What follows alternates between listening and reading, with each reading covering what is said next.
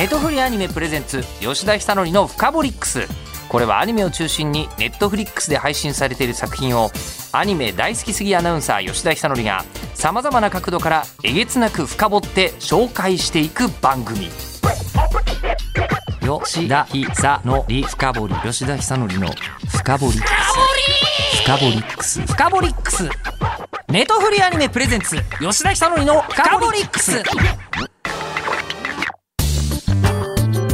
ネトフリアニメプレゼンツ吉田久典のフカボリックスえつい最近6月17日からネットフリックスで全世界独占配信されたオリジナルアニメシリーズ「週末のワルキューレを」まあ、深掘りしていきたいのですがこれはねあの超ド級の話、えーあらすじ説明するんですが、えーここからあのなんていうのかな中二の気持ちのまま大人になった人が考えた設定が続きます。えーよろしいですか？えー千年に一度開かれる神々の会合人類存亡会議。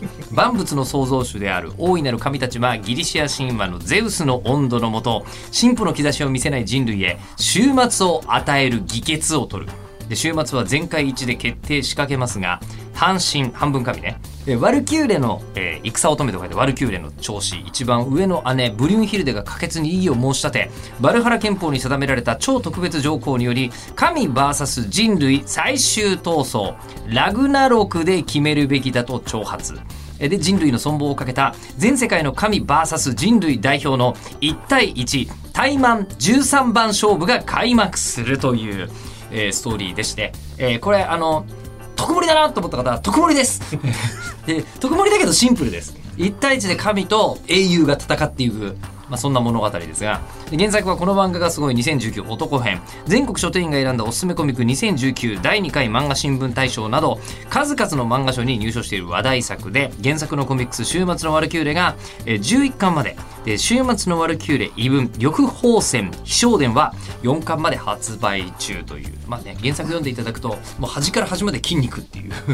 筋肉がもうばっこしているっていうタイプの作品なんですけどもその週末のワルキューレ誰にお話を聞くか。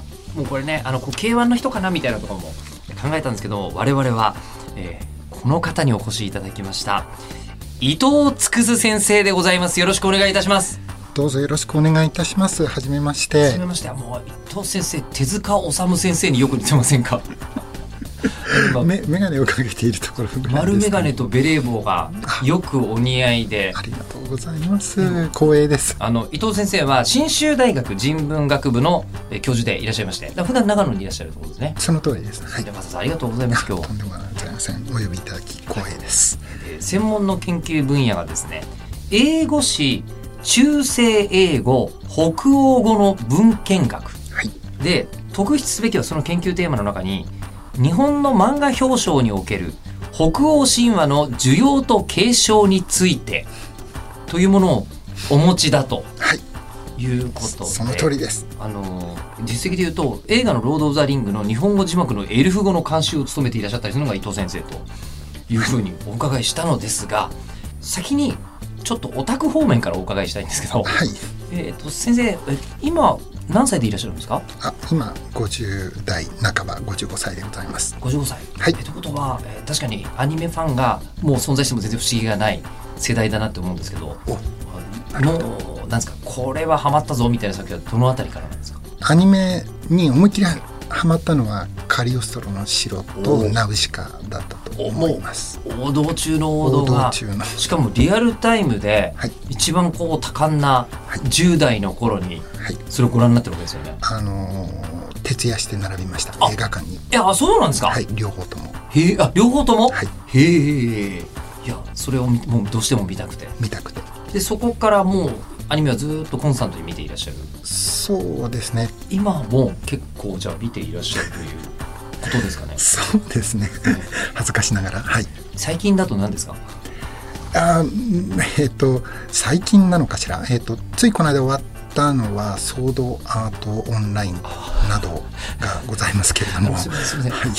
あのそそこの席で、はいえー僕ソードアートオンラインのラジオ撮ってましたえーそうだったんですねそこに松岡義嗣君座ってました松岡さん。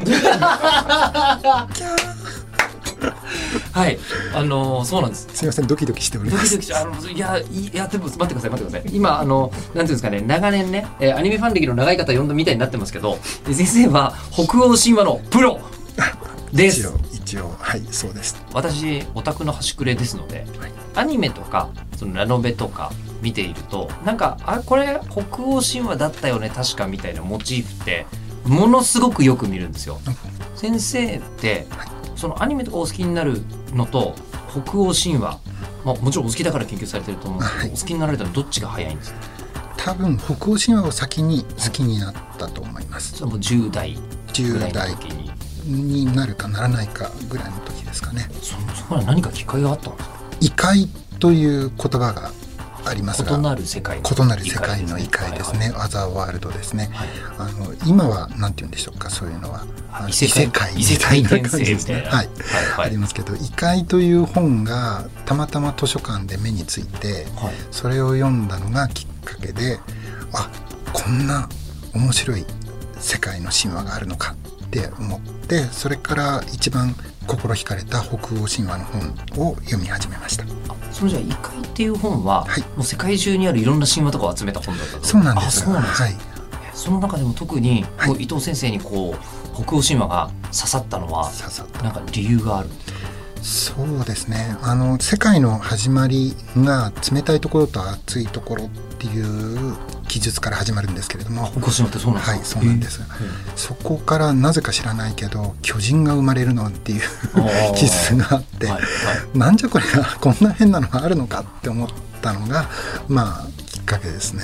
10歳ぐらいになるまでですから、はい。もう日本人のあのこうごく一般的なはい。家庭のお子さんとして、はい私が小学生ぐらいだったら戦隊ものとか見てるんですよ。あ多分それぐらいの子あのゴレンジャー見てました。あゴレンジャー見てた。えゴレンジャーみたいなのが、はい。あのこう心躍る物語だと思ってたらその北欧神話みたいなのが出てきて、これもう斬新と思うわけですよ斬新でしたね。はあ。なんだかそのよくわからないっていうところが魅力でした。あ理屈じゃないぞこれみたいな風になってるところに、はい。なんか魅力が感じちゃった。魅力感じてしまいましたね。はあ。でそれでお好きになって、はい。北欧神話の本とか見つけたら読むみたいな。見つけたら読んでました、ね。はいはいはい。はい。まずなんか日本で北欧神話を学ぼうと思ったら、はい。ちょっとどうしていいのかがまず分かんないすごいいいご指摘ですね。本当にそうなんですよ。あ。そうなんですか。そうなんです北欧神話どこだったら学べるかって思ったらば、えっと日本では唯一国立大学だったらば大阪外国語大学。私立だったらば東海大学はい。しかその当時私の知るところはなかったんですね。あ研究がちゃんと深められそうな研究が深められそうはい。ところがところが大阪外国語大学はこれは難しいんですよね。公立大公立ね。国立の中でもね、私東京におりましたのでちょっと遠いかなみたいなところがあって二の足を踏んでたんですけれども、そしたらばその「異界」というものの本の翻訳者の方々がなんと東京都内の大学の先生だっていうことが分かってあじゃあここ受けるか。はい。と思って、まあ、たまたま引っかかって受かったんですね。でそしたらば中世の北欧というかイギリスだったんですけれども中世のイギリスの研究ができるところというところになりまして。あの大学名もし言っていただいていいんだったらああの慶応大学です。おー先輩ですねどうも後輩で何です。かあああ同じですね。そうそうそうあなんとなんと。僕僕でも全然そのあの古神話とかじゃなくて人間科学部みたいなあそういうところですけど。ああ三田のじゃあはい。キャンパスにはい。いらっしゃったわけですね。あそこにあの北欧神話のはい。あの研究所が5万とあったんです。あそうなんですか？そうなんです。一冊も読まずに卒業して。ああ残念。残念ですね。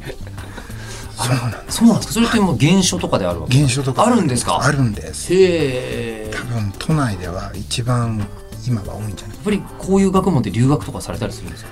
私は大学院の時にアイスランドに飛びましてそこでならば北欧神話が勉強できるだろうあと思った次第です。やっぱりほアイスランドってはい、なかなか留学先ではい。選んだって話は聞かないですね。多分十数年ぶりぐらいだったんじゃないかな。10年ぶりぐらいだったかな。日本からアイスランドの大学にはい留学するまあ、でもそうですよね、はい。じゃあもう周りの方々はもうほとんどアイスランド人の方ではい。日本人なんて全然いないぞみたいな。少なかったですね。ですよね。があの私よりも前に留学をなさって現地のアイスランド人の方とご結婚なさったって方が数名いらっしゃってその方に大変お世話になりましたアイスランドのことそうですよね。もうだって常識が多分もうあの最近だと北北西に雲と雪っていう漫画があってああれがアイスランドの漫画なんですけど。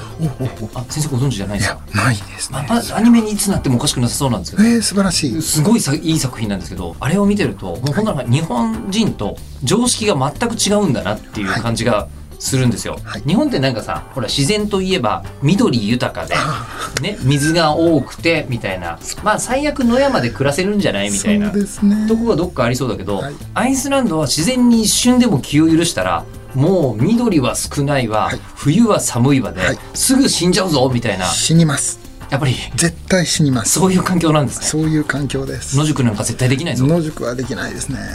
あのアイスランド人は20度を超えると病気になるってよく言われてました。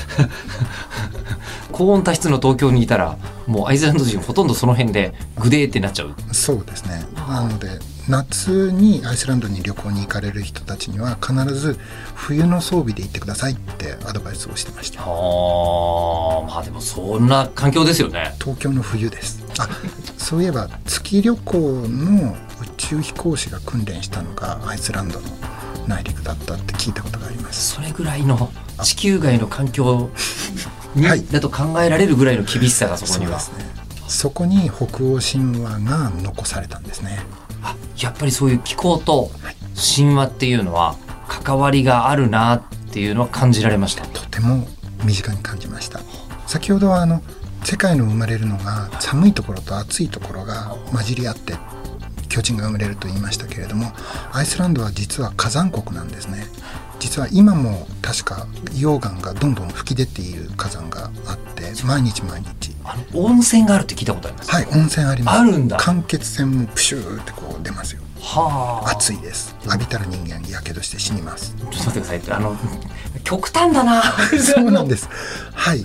あの外出たらマイナス30度になるところもあるし逆に今度はもう熱水とかは熱湯なわけですよね。そんな熱湯です。暑いしやけどするし死にます。でそこで暑いところと寒いところがあってそこから神話が始まる。そういうわか分かっちゃいますねそれは。すごいんですよ。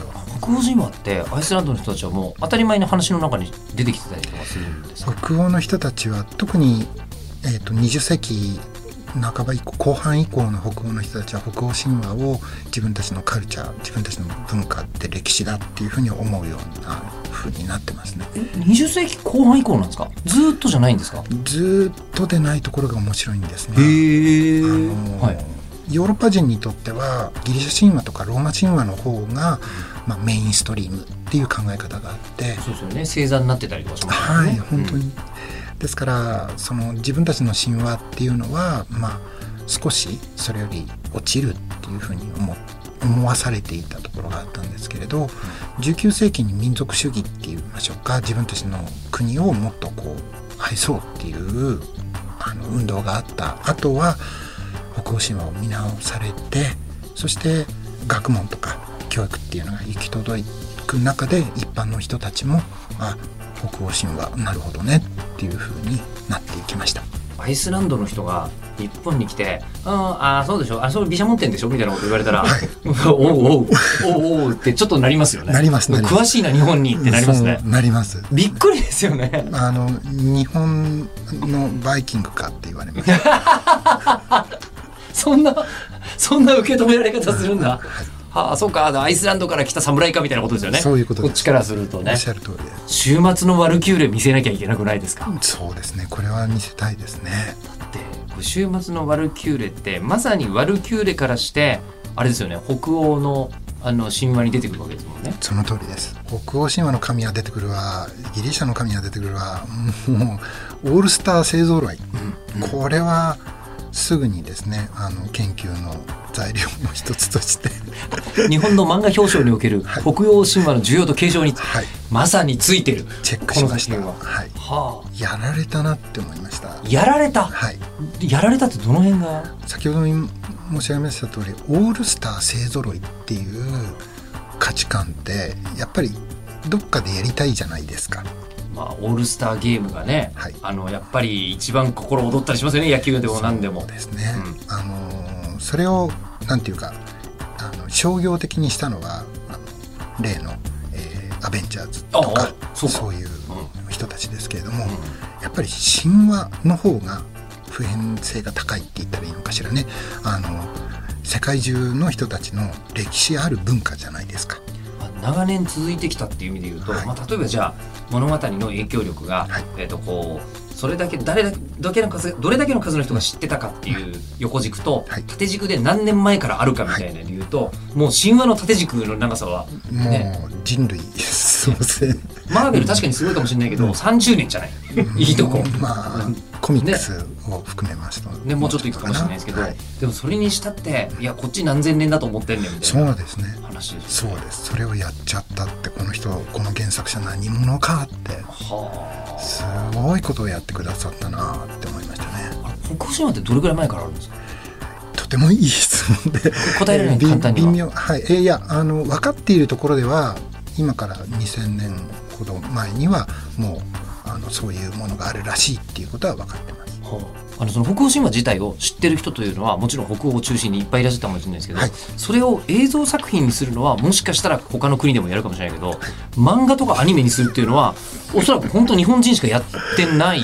えーっと今は他の国でもあのやっているのは分かってるんですけれども、まあ、最も古いのはもしかしたら日本の漫画家ではなかったかっていうふうに思ってますね。日本の漫画ではい、この北欧神話が登場したのこの辺っぽいなみたいなのがあるんですか？もう一番古いのは水野秀子さんっていうことはお一応研究者である私たちの研究から分かっております。水野秀子さんってトキワ荘とかにも確か、はい、ええそうですね。いらっしゃった漫画家さんでトキワ荘の数少ない女性漫画家さんのはい、お一人なんですけど、おっしゃる通りです。星の盾事という作品の中で、はい、あのワルキューレらしき存在が出てくるのでございます。へえ1960年代の最後ですね。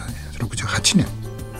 まさにこう手塚治虫さんごめんなさい、えー、と星の盾事自体は1960年の少女クラブがはい。初出ですねもその頃のもう漫画家さんとかってもうみんな博覧狂気ですごいんですよね。すごいですよね。本当にみんな面白いことを作るためにば突破しから世界中の本読んでる人たちみたいな。中から水野英子さんが北欧神話面白いじゃないみたいなことをバーンと。おそらくワーグナーの学劇の影響を受けたとは思われるんですけれどもおそしてそのことはあの水野秀子先生ご自身がはい。